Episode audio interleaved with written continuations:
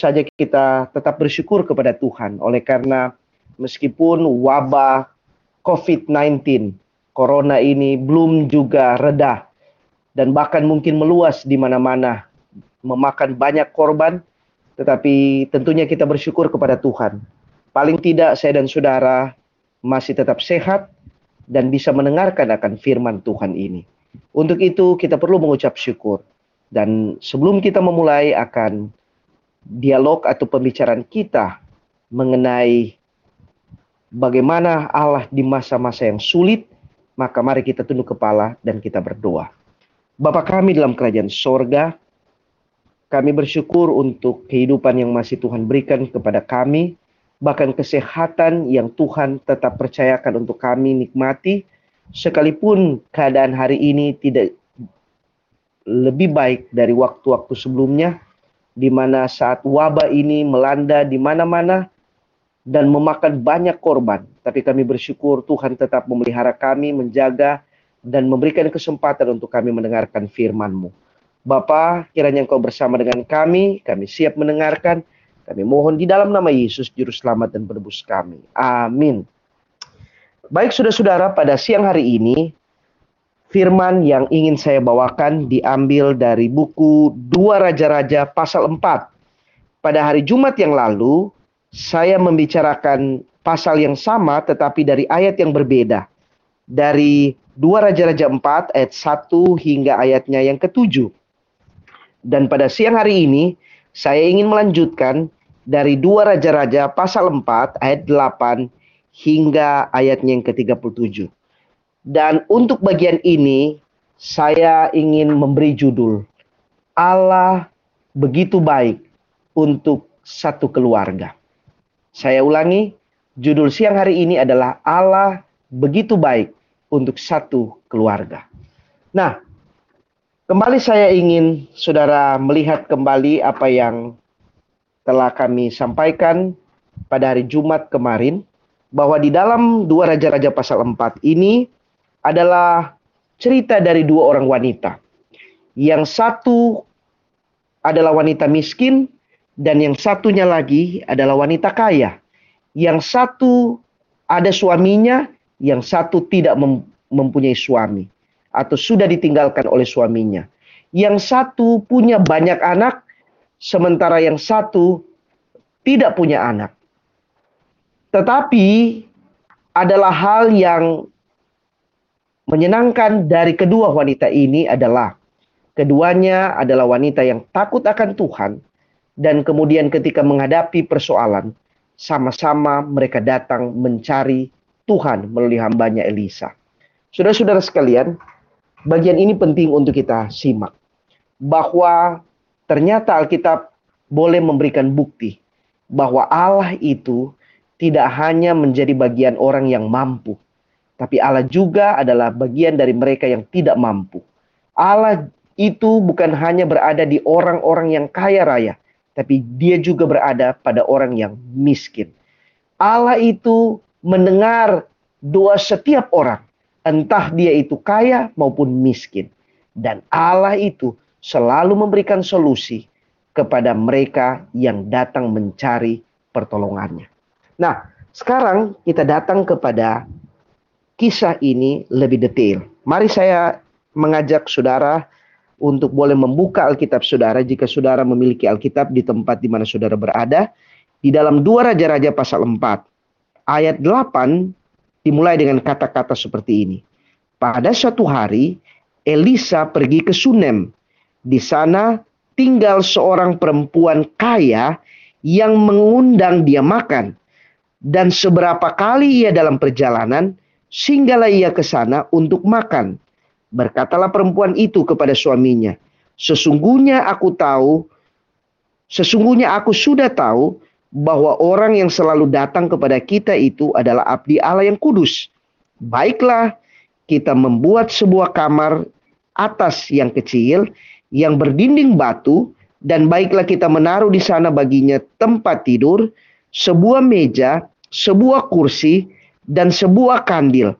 Maka apabila ia datang kepada kita, ia boleh masuk ke sana. Baik, disebutkan bahwa wanita ini tinggal di daerah Sunem. Sunem adalah satu daerah, boleh dikatakan desa, juga kita boleh bilang kota kecil, yang kira-kira letaknya 40 kilo dari Gunung Karmel. Perlu diketahui bahwa Gunung Karmel dari zaman dahulu sampai kepada zaman Perjanjian Baru adalah merupakan satu lokasi tempat orang sering datang untuk berdoa. Dan nampaknya Elisa mempunyai kebiasaan untuk suka berdoa atau mengasingkan diri untuk berdoa di Gunung Karmel. Dan setiap kali dia lewat di kampung itu, maka dia bertemu dengan keluarga ini. Dan keluarga ini senang untuk menjamunya. Saya pikir ini adalah sebuah kebiasaan yang juga lazim di tanah Jawa ini. Saya sering menjumpai banyak keluarga yang baik hati di mana saja saya pergi di daerah Jawa ini. Ketika saya bertemu, mereka kenal saya, mereka akan dengan senang hati mengajak saya menjamu, memberi makan, ataupun hal-hal yang menggembirakan di rumah mereka. Dan saya pikir ini adalah sebuah budaya yang baik, tradisi yang sangat menyenangkan, yang boleh dirasakan oleh setiap orang. Dan saya boleh katakan bahwa ini adalah tipikal kehangatan dari orang-orang di timur. Jadi dunia ini sering dibagi atas timur dan barat. Timur adalah masyarakat Asia, orang-orang yang dikenal sebagai orang yang ramah, terbuka, dan selalu ingin menolong orang. Sementara barat adalah orang yang terlihat kaku, tertutup, individualis, dan seperti enggan untuk memberikan pertolongan secara pribadi. Dan inilah yang tercermin dewasa ini antara timur dan barat. Dan apa yang ditunjukkan oleh wanita ini adalah tipikal keramah tamahan khas timur. Entah itu di Palestina ataupun di tempat kita berada saat ini. Nah, kemudian setelah beberapa waktu, Elisa sering pulang pergi lewat di tempat itu dan bertemu dengan keluarga ini. Maka akhirnya Elisa merasa sungkan. Jadi Elisa ini seperti mungkin kebanyakan orang di tanah Jawa ini. Yang selalu jika ada orang melakukan hal yang baik, mereka sungkan untuk tidak membalasnya. Saya senang dengan budaya ini oleh karena mereka sangat-sangat menaruh perhatian dan memberikan apa yang harus diberikan kepada orang yang baik hati. Elisa pun demikian. Jadi setelah beberapa waktu dia merasakan kebaikan hati dari wanita ini, maka dia berpikir dia harus melakukan sesuatu. Panjang percakapan yang ada di sana, tetapi akhirnya mereka temukan, khususnya Elisa temukan, apa yang hendak dia berikan setelah dia mendengar informasi dari asistennya Gehasi, yaitu keluarga ini adalah keluarga yang kaya, suami dari wanita ini sudah tua, sementara mereka belum punya anak atau tidak punya anak. Nah, jadi akhirnya Elisa berpikir barangkali yang terbaik adalah berikan seorang anak. Tetapi saudara-saudara sekalian, Tentu saja ini bukan karena kuasa Elisa, bukan?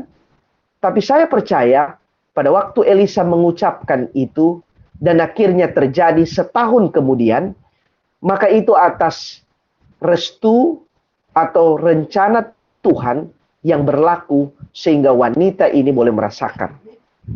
Dan benar, setahun kemudian setelah janji dari Elisa, maka wanita ini mendapatkan seorang anak. Tetapi setelah beberapa waktu anak ini mulai dewasa, mulai besar, mungkin dia telah menginjak usia entah 10 atau 12 tahun, maka ayat 18 menceritakan keadaan seperti ini. Saya baca agar kita tidak ketinggalan untuk beberapa bagian penting. Setelah anak itu menjadi besar, pada suatu hari keluarlah ia mendapatkan ayahnya di antara penyabit-penyabit gandum. Tiba-tiba menjeritlah ia kepada ayahnya. Dan ini katanya, aduh kepalaku, kepalaku.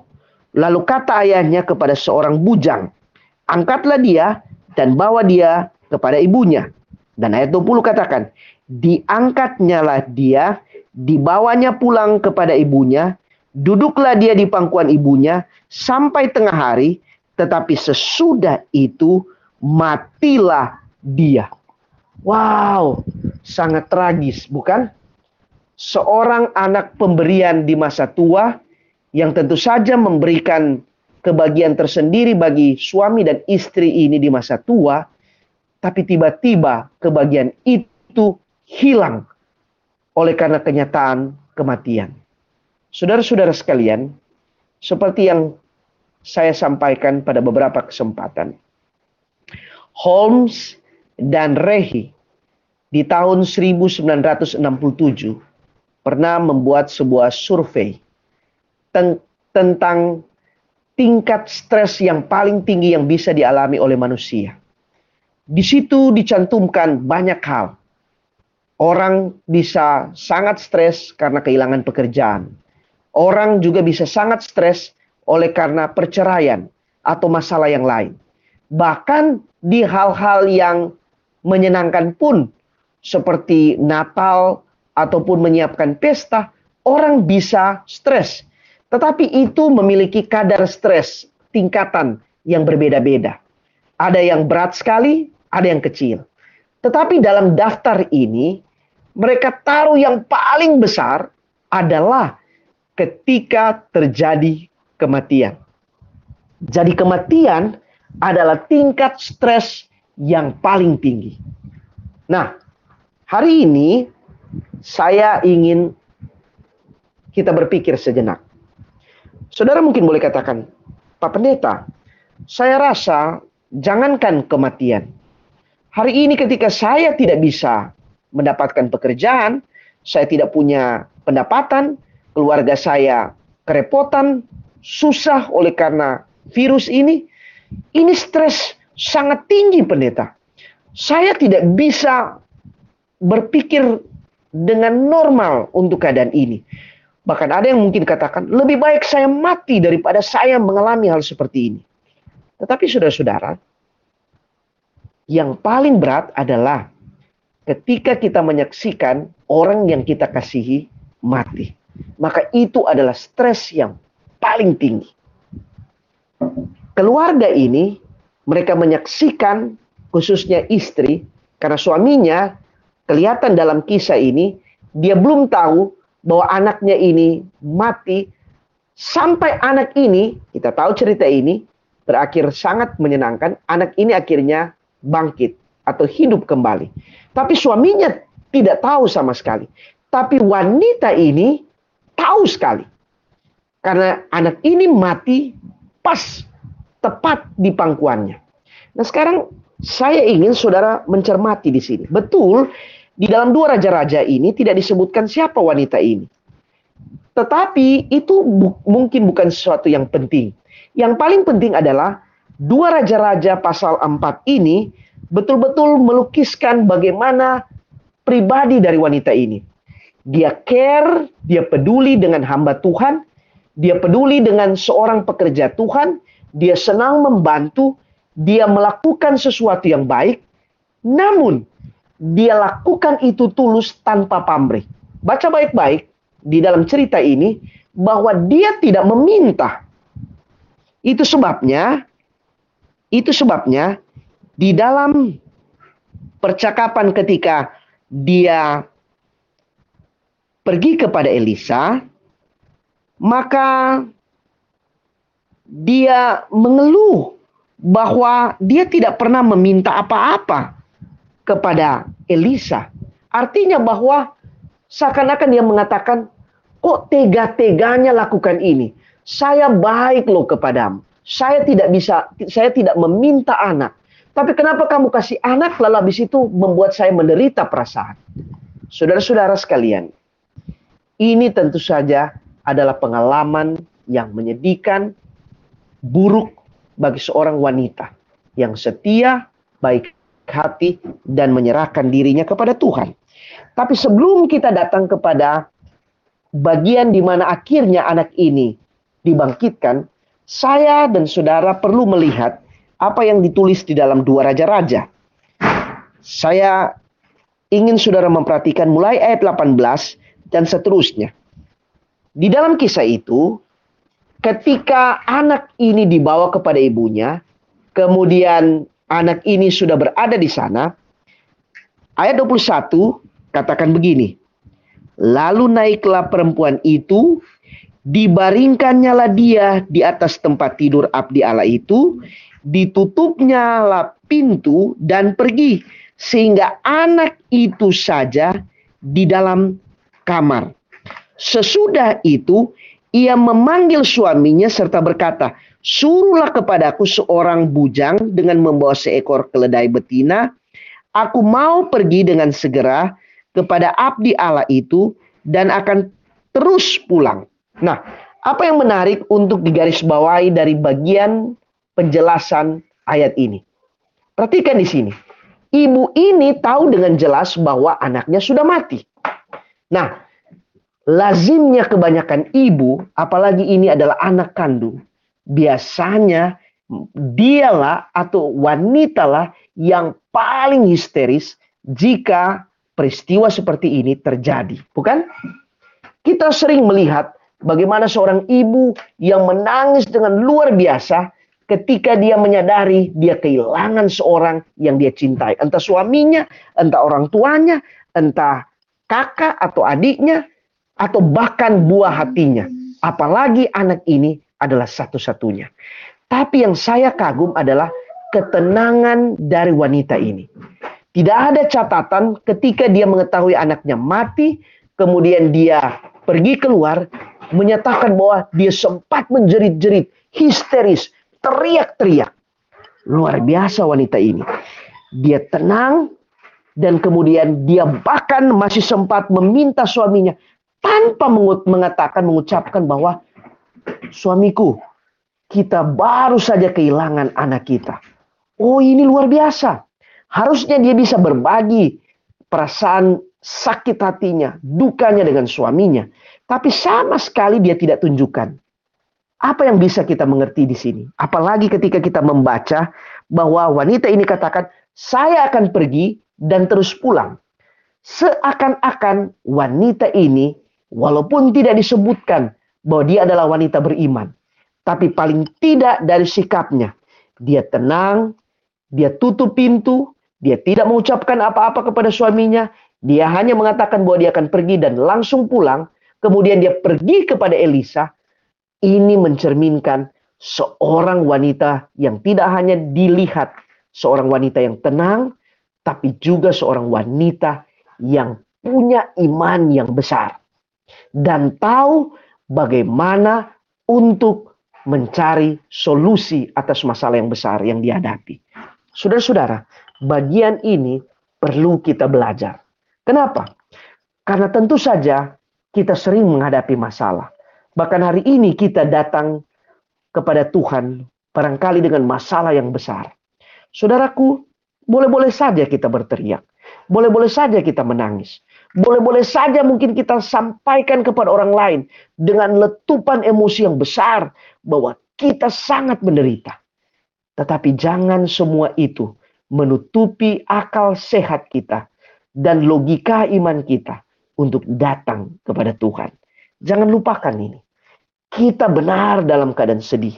Tetapi itu bukan berarti menutup kemauan kita untuk melangkahkan kaki datang kepada Tuhan. Wanita ini di tengah-tengah kesusahannya, dia tahu kepada siapa dia harus datang. Dia datang kepada hamba Tuhan Elisa. Sekarang kita datang kepada episode ketika dia bertemu dengan Elisa. Kita mulai baca dari ayat 27. Dan sesudah ia sampai ke gunung itu, dipegangnya lah kaki abdi Allah itu, tetapi Gehasi mendekat hendak mengusir dia. Lalu berkatalah abdi Allah, biarkan dia, hatinya pedih. Tuhan menyembunyikan hal ini daripada aku. Tidak memberitahukan kepadaku. Lalu kemudian, perhatikan ini. Ayat 28. Lalu berkatalah perempuan itu, Adakah ku minta seorang anak laki-laki daripada tuanku? Bukankah telah kukatakan, jangan aku diberi harapan kosong. Jadi wanita ini pertama katakan, jangan atau saya tidak minta bukan, tapi kenapa berikan kepadaku? Saya sudah sampaikan tadi di awal. Tetapi yang saya ingin baris, garis bawahi adalah ketika wanita ini katakan, jangan aku diberi harapan kosong. Saudara-saudara sekalian, pernahkah kita mengharapkan sesuatu? Kita haus, kita minta air pada seseorang, lalu orang itu memberikan gelas, tapi di dalam gelas itu tidak ada air. Pernahkah kita berharap bahwa kita masih punya uang, tapi ketika kita cabut dompet kita, kita pikir kita punya uang, tapi ketika kita buka dompet itu, ternyata tidak ada uang sama sekali. Atau pernahkah kita, kita pergi ke apotik, kita membeli obat karena sakit, lalu kemudian setelah kita minum beberapa kali, ternyata obat itu tidak menyembuhkan sama sekali mengatasi akan keluhan kita atau sakit kita. Jika demikian adanya, maka itu sama seperti memberi harapan kosong. Tapi saya ingin katakan, hal-hal seperti itu bisa saja terjadi. Saya kepada teman saya, saya kepada orang lain, manusia dengan manusia. Tetapi dalam konteks manusia dengan Allah, jangan pernah lupa, Allah tidak pernah memberikan harapan kosong. Jika dia berjanji, maka selalu itu dia genapi. Itu adalah sifat Allah. Sifat Allah adalah senang untuk membuat umatnya senang. Bukan senang melihat umatnya susah. Atau susah melihat umatnya senang. Allah kita adalah senang membuat umatnya senang. Dan susah jika umatnya sedang susah. Nah sekarang kita lanjut lagi. Di ayat 29, Elisa hanya menawarkan, ini bawa lo tongkat Tongkat ini kalau kamu bawa, kemudian letakkan di tengah atau di samping pembaringan anakmu, itu akan menolong dia. Nah, semestinya wanita ini bisa saja ambil tongkat itu, kemudian dia pergi, bukan? Dan dia lakukan seperti yang diinstruksikan oleh Elisa. Ingat, di cerita sebelumnya, pada orang yang berbeda, Elisa tidak perlu datang kepada wanita janda itu bukan? Dia hanya memberikan instruksi. Instruksinya yang kita sudah pelajari pada Jumat kemarin, dia hanya katakan ambil bejana-bejana, tutup pintu, masuklah di sana, tutup pintu, kemudian tuangkan minyak. Dan wanita ini ikuti instruksi seperti itu, dan kemudian akhirnya itu terjadi. Tetapi pada kasus ini, bisa saja instruksi Elisa itu terjadi. Tetapi nampaknya wanita ini tidak memiliki iman sebesar wanita yang pertama. Yang kita dapati di dalam dua Raja-Raja pasal 4 ayat 1 hingga 7. Atau cerita sebelum cerita ini. Nah di sinilah saya ingin memberikan komentar. Bahwa tidak semua orang memiliki kadar iman yang sama. Ternyata iman itu bukan dimiliki sama untuk setiap orang. Tidak peduli saudara kaya atau miskin, ada orang yang kaya tapi memiliki juga iman yang kaya yang besar. Tapi ada juga orang yang miskin yang tidak punya apa-apa tetapi memiliki iman yang besar. Wanita yang pertama yang kita baca, kita bahas bersama kemarin atau pada hari Jumat kemarin adalah wanita miskin tapi memiliki iman yang besar. Tapi nampaknya wanita yang kita bicarakan di pasal atau di ayat selanjutnya adalah wanita kaya tetapi tidak punya cukup iman yang besar. Sehingga wajar saja ketika dia mengatakan lebih baik kamulah yang datang atau dia minta Elisa sendiri yang datang. Nah, saya ingin mengatakan kepada saudara-saudara, bukanlah dosa ketika saudara tidak punya cukup iman. Tetapi yang menjadi dosa adalah ketika kita tahu bahwa kita datang kepada Tuhan dapat menyelesaikan masalah, tapi kita tidak lakukan itu, maka itu menjadi sebuah kesalahan. Yakobus katakan, ketika orang tahu berbuat benar, baik, tapi dia tidak melakukannya, maka itu adalah dosa.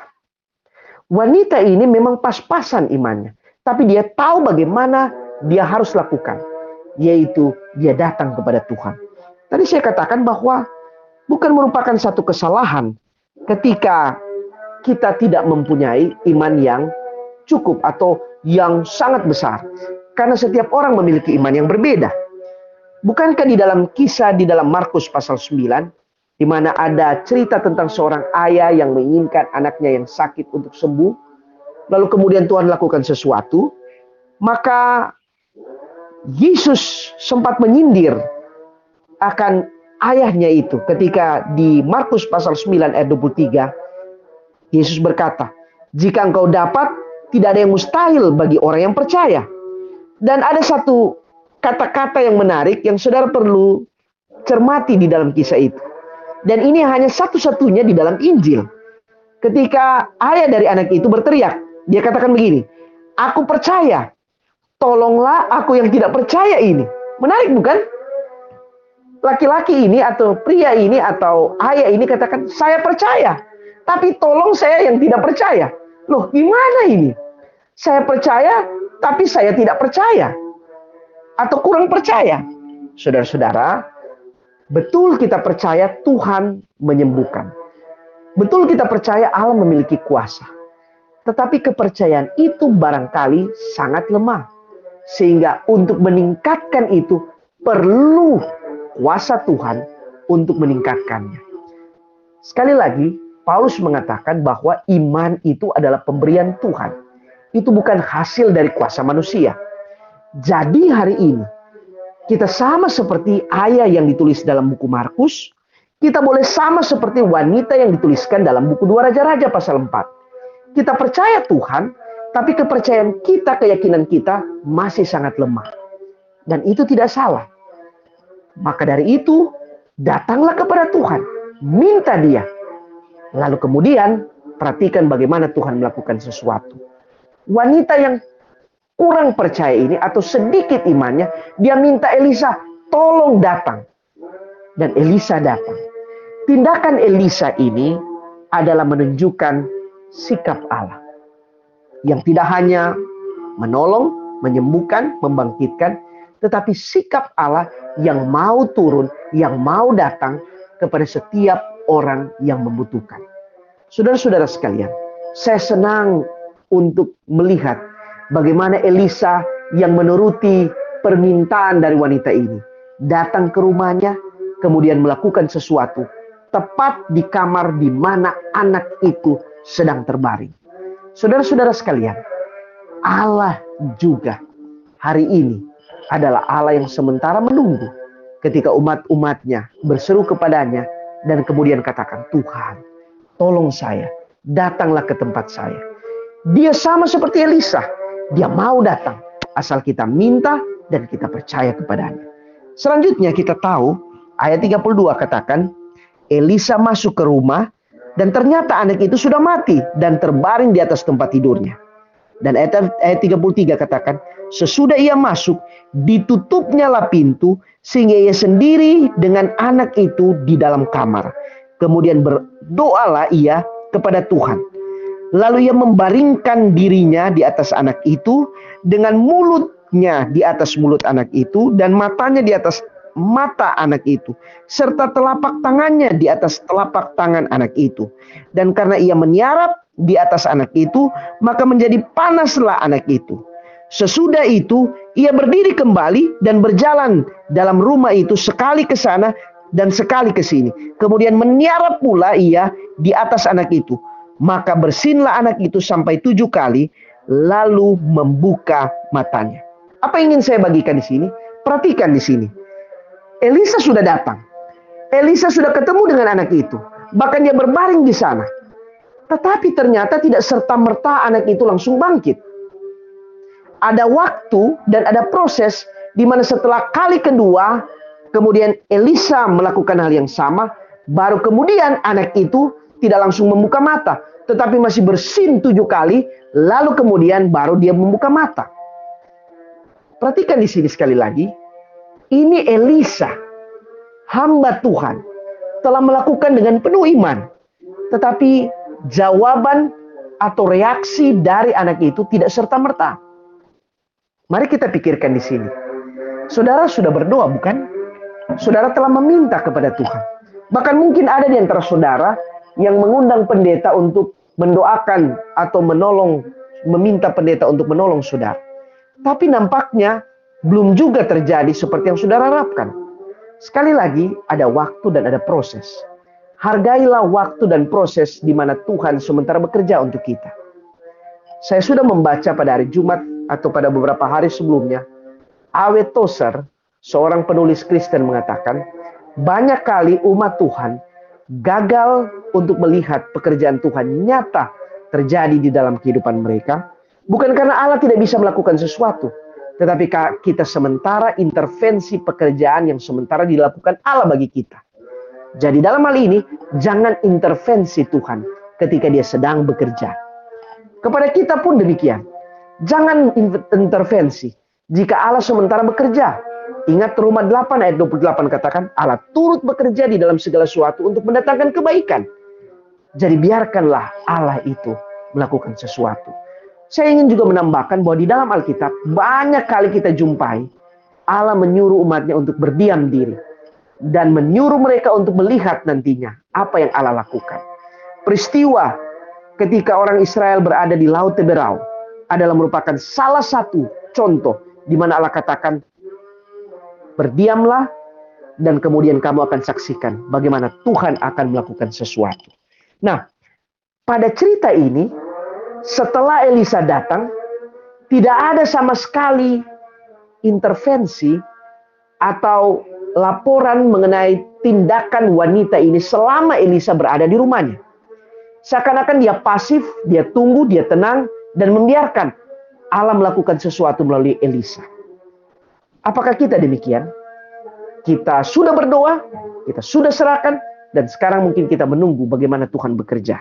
Yang pasti, Allah senang untuk membuat anaknya senang. Kemudian, di ayat ke-35 bagian ujung tadi katakan, maka bersinlah anak itu sampai tujuh kali. Akhir-akhir ini kita sering mendengar bahwa cara di mana virus itu bisa keluar adalah ketika seorang batuk atau ketika dia bersin. Maka di situ keluarlah ribuan atau dalam jumlah yang tidak terbatas virus itu dari tubuh kita. Dengan ungkapan atau catatan Alkitab mengatakan bahwa anak ini akhirnya bersin, menunjukkan bahwa ada proses di mana seluruh racun di tubuh wan, uh, anak ini keluar secara alamiah melalui bersin, lalu kemudian dia bisa membuka mata.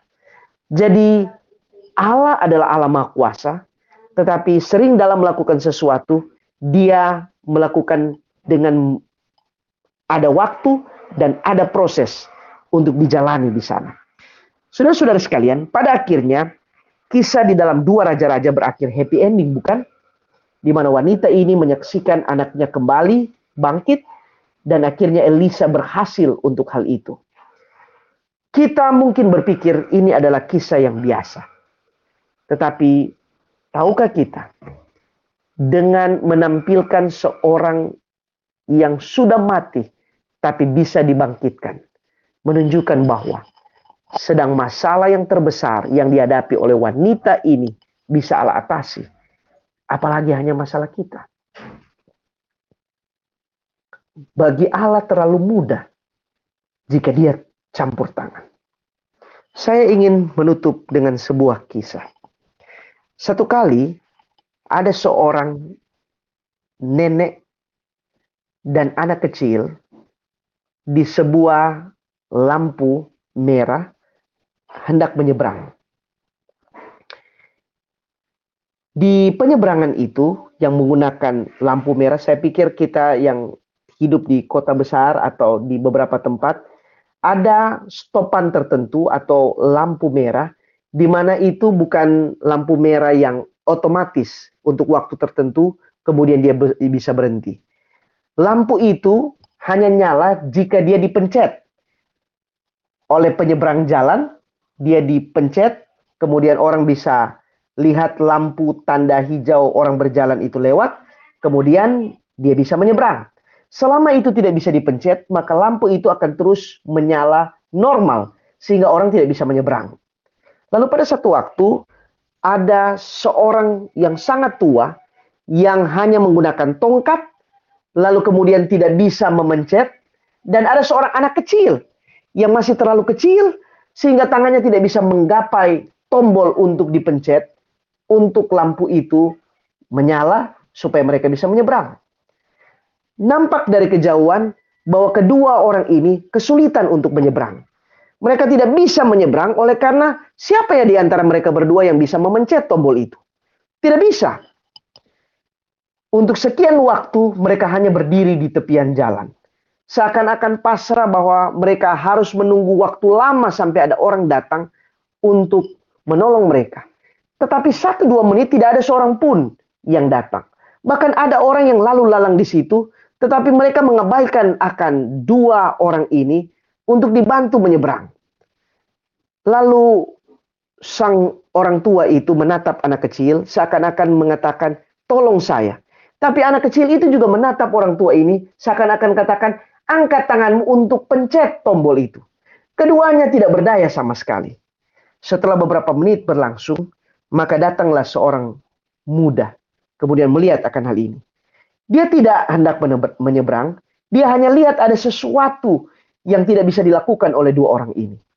Kemudian tanpa diminta, maka orang ini, orang muda ini yang gagah, cukup tinggi, dia datang mendekat, kemudian dia menekan akan tombol itu, dan tidak lama kemudian, maka tombol itu pun berhasil membuat lampu itu menyala, lampu merah, sehingga mobil-mobil itu berhenti dan dua orang ini bisa berjalan ke sana. Tetapi seperti halnya lampu merah khusus di tempat-tempat tertentu di mana itu ada detik tertentu, barangkali 10 detik atau 15 detik, kemudian orang-orang ini akan berjalan. Nampaknya sang kakek tidak bisa segesit anak itu yang bisa berlari ke sana. Anak itu akhirnya bisa lari ke sana, tapi sang kakek dia jalan pelan dan tidak bisa menyeberang. Sementara mobil-mobil menunggu untuk mereka lewat. Dan kelihatan ini sangat berbahaya karena mulai beberapa waktu mobil-mobil yang lain mulai jalan. Tetapi sang anak muda yang memperhatikan tadi, dia tetap berdiri di sana, kemudian dia memencet, lalu kemudian akhirnya lampu itu terus menyala. Dan akhirnya sang kakek dan anak kecil itu pun boleh menyeberang ke sana. Saudara-saudara sekalian, begitu mudah bagi orang muda ini untuk memencet. Tetapi begitu sulit bagi orang tua tadi dan anak kecil untuk memencet, untuk menekan akan tombol itu. Saudara-saudara sekalian, dalam banyak kasus kehidupan di dunia ini, saya dan saudara adalah seperti dua orang tadi, yang tua dan anak kecil. Jangankan untuk menyeberang, untuk memencet akan tombol, kita tidak sanggup karena keterbatasan kita. Tetapi jangan pernah lupa, Allah kita adalah Allah yang melihat persoalan kita. Allah yang tidak hanya merasa kasihan, tetapi dia bisa melakukan sesuatu, bertindak, dan memberikan jalan keluar. Sama seperti yang saya katakan tadi, apa yang ditunjukkan oleh Elisa adalah representasi dari apa yang bisa dilakukan Allah bagi setiap manusia. Percayakanlah kepada Tuhan dan biasanya dia tidak akan gagal untuk menolong umatnya. Saya percaya hari ini Tuhan akan menolong kita. Tuhan yang bagaikan anak muda tadi telah melihat kita cukup lama berdiri di satu pojok di bawah dari uh, lampu stopan itu dan tidak berdaya. Dia akan datang dan melakukan sesuatu dengan tangannya untuk kita. Asalkan kita sama seperti wanita ini, datang kepadanya, meminta pertolongannya, dan dia siap membantu kita. Tuhan kiranya akan nolong kita. Doa saya hari ini, ketika semua pendengar berdoa dan meminta pertolongan Tuhan. Tuhan akan mendengar dan Tuhan akan menjawab saudara. Mari kita tunduk kepala dan kita berdoa untuk mengakhiri pembicaraan kita pada siang hari ini. Bapa kami dalam kerajaan sorga, terima kasih kami boleh dikuatkan melalui firman-Mu. Di mana dari kisah tentang wanita yang malang yang ditinggalkan oleh anaknya yang satu-satunya. Tetapi Tuhan akhirnya menolong dia melalui Elisa. Kami pun berharap Tuhan akan melakukan yang sama kepada kami. Kalaupun hari ini kami tidak mengalami sesuatu yang buruk, tetapi biarlah kami boleh memiliki hati seperti Elisa yang mau melangkahkan kaki, memberikan pertolongan kepada orang lain, dan menjadikan diri kami menjadi saluran berkat kepada orang lain. Tetapi kalaupun kami saat ini di dalam keadaan susah dan sangat menderita, Tuhan, biarlah Engkau menjadi Allah yang baik, yang sama seperti Elisa, yang melakukan sesuatu untuk menolong akan wanita ini di tengah-tengah kesusahannya. Terima kasih Tuhan, kami boleh meminta kepada Tuhan yang Maha Kuasa. Kami percaya akan kuasamu. Untuk itu kami menyerahkan akan persoalan hidup kami. Karena kami berdoa hanya di dalam nama Yesus, Juru Selamat dan Penebus kami. Amin. Tuhan kiranya memberkati saudara-saudara para pendengar di mana pun berada. Saya bawa di dalam nama Yesus. Amin.